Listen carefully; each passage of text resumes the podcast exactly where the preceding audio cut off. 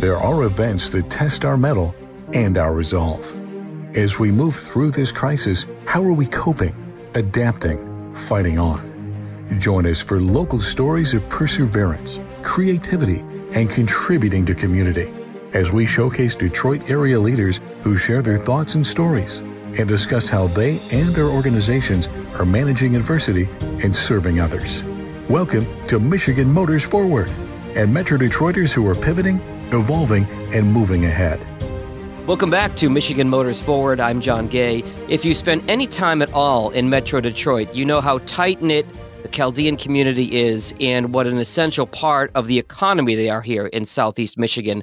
With me today is the president of the Chaldean Chamber of Commerce, Martin Manna. Welcome, sir. Good to be with you. Thank you very much for having me, John. The Chamber has been a great resource to the Chaldean community and the community at large. But one of the things that you've spent a lot of time on lately is the Chaldean Community Foundation and increasing the resources available to members through that group. Can you discuss that a little bit? The Chaldean Community Foundation was launched as the charitable arm of the Chaldean American Chamber of Commerce. It was mainly launched to help with the large influx of Chaldean Iraqi refugees. So we've gone from about 1.5 million Chaldeans or Christians in Iraq to fewer than 200,000 today. A lot of that had to do with the U.S. led invasion in 03 and then the mm. subsequent uh, attacks on the minority communities, uh, whether it was Al Qaeda or more recently ISIS. And so the foundation was really launched as a response to that and to provide assistance to the growing immigrant community. Some 35,000 Chaldean Iraqi refugees made their way here. And so the foundation's efforts are mainly to focus on helping them get on what we call a pathway to prosperity. Learning English, helping them find jobs. Once they find jobs, we have community donors that help give them money to buy a car. We also provide access to health care, long term housing, assistance with uh, mental health and many other services really focused on giving them stability here. And so the foundation now serves nearly 35,000 people annually, nearly 20% of which are non Chaldean. We're in the midst of a 20,000 square foot addition to our facility in Sterling Heights as we see an increase in the demand of services uh, for the people that we're serving. The services, as you've mentioned, have been great for the community here at large, and that is before coronavirus, COVID 19 hit. How has the events of the last couple of months changed the focus and the resources you've had to add to the foundation? The whole uh, uh, pandemic that we're dealing with with COVID, I think, uh, was surprising to us. Like everybody else, we had to transition nearly 50 staff to work from home. And then uh, deal with the many challenges that were unheard of before because we're always able to see people face to face, but realize that they need some specific care. We'll give you one example. We have some 1,300 clients that can't get applications completed to apply for unemployment. Mm-hmm. The state's uh, system is in English and in Spanish, but not an option for Chaldean or Arabic. And so we've been working with the state government trying to help them get access uh, so that they can also apply for assistance.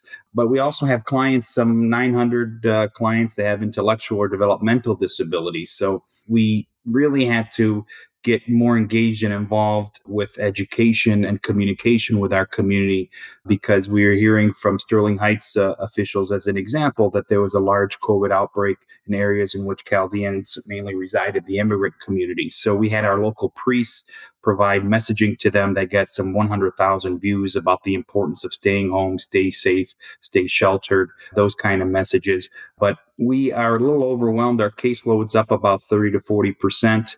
Our caseworkers are working from their homes and adding an additional uh, amount of time to their weekly schedule because they have uh, many people that they have to get back to. We have about 1,300 people that uh, we still have to get through, and we stop taking intakes at this time until we could get caught up with them and so that we can provide the services that are needed for the community. So, with the advent of COVID 19, there has been so much anxiety for everybody when it comes to health, when it comes to financial security. But in the Chaldean community, there are a lot of unique challenges and unique anxieties this brings too, right? Well, sure. You know, we have a, a large uh, business community. Uh, 60% of our households are business owners, and they are uh, like other immigrant communities in specific industries. So, we have a large community that owns uh, grocery stores, independent supermarkets, mainly in the city of Detroit and then the surrounding suburbs. And so there's challenges for that community as it pertains to keeping their stores open, shelves stocked, and then the health and well-being of the store owner and the customers that are coming in.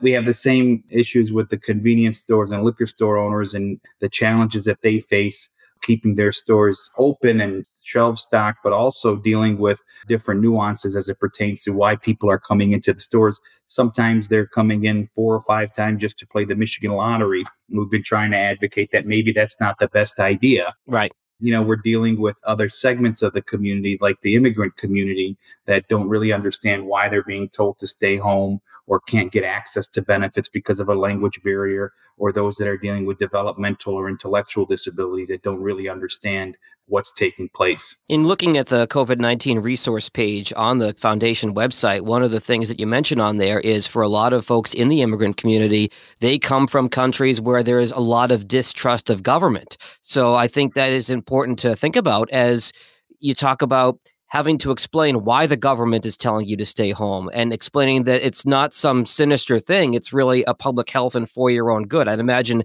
the messaging is really important there. Well, absolutely. And that's why we're really getting our religious leaders involved and engaged. There's a trust for the uh, the Chaldean Catholic Church and our priests. And so we've asked them to get more involved and engaged because this is life or death for many people.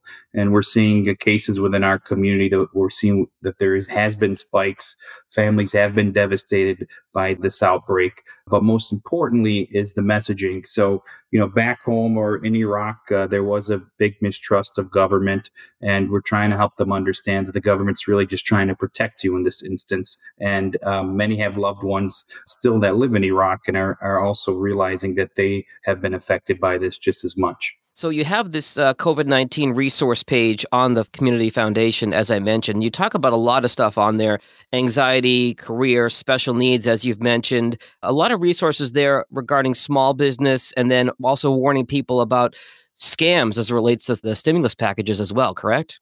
Yeah, and there's a reason for that. I mean, a lot of again these uh, newer Americans, um, unfortunately, have been involved in many different scams over the last several years. People have been calling them and telling them they're with the government and they need their social security number. Mm. So there's been a lot of identity fraud and many other instances where people have been taken advantage of. So we're just letting them know the different scams that are going out. What we had shared with them actually came from one of the local municipalities. They were seeing it in the general community. So we're trying to translate many of these documents so that they're fully aware of uh, whether it's the scam or the different information or guidelines that are coming from the CDC or the state government or the federal government so they understand completely, you know, what protocols to be following. And another uh, thing you mentioned on that resource page is the importance of being counted for the 2020 census as well, too. So we are part of um, what the Community Foundation of Southeast Michigan designated as, as an immigrant community that has been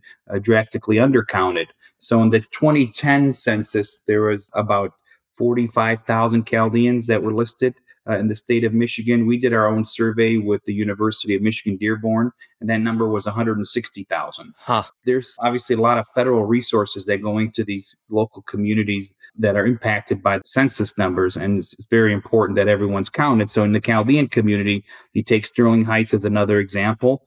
Uh, it may just be the third largest city after this count, you know, maybe surpassing Warren. And a lot of that could be attributed to the influx of the new immigrant population that has come there. But we have large populations, mainly in Oakland and Macomb County, and we're doing a lot from our side to try to get the word out on how important it is to be counted. And it goes again back to what you said earlier there is a mistrust of government. Mm-hmm. So we're helping them understand that everyone in this country should be counted because of the amount of federal resource that are coming back to the state, which directly impacts everyone that's uh, taking part in the census. So, Martin, you've got a lot of resources available to the Chaldean community. And what's important to note, too, is that members of the Chaldean community have really stepped up over these last several weeks as the pandemic has really taken over Michigan. And you mentioned a lot of Chaldean owned grocery stores a few minutes ago.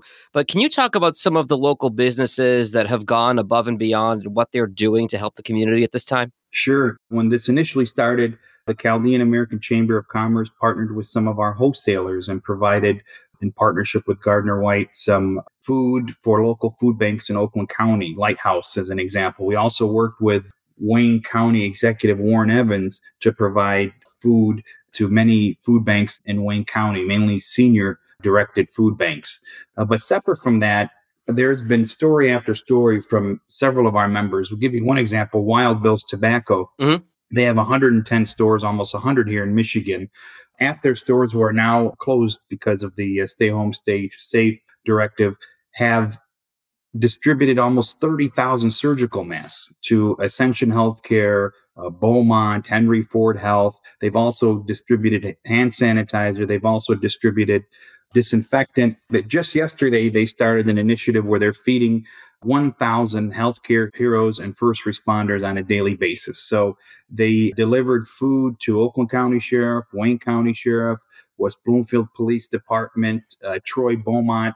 Uh, next week, they're delivering food to all the Henry Ford uh, West Bloomfield Hospital staff members. They're doing it at Ascension uh, Monday. And so it's nonstop, just the work that Wild Bills is doing, in addition to places like Beyond Juice and Regency Manor, Jason Nager and their family have also been delivering food uh, every weekend to hospital heroes.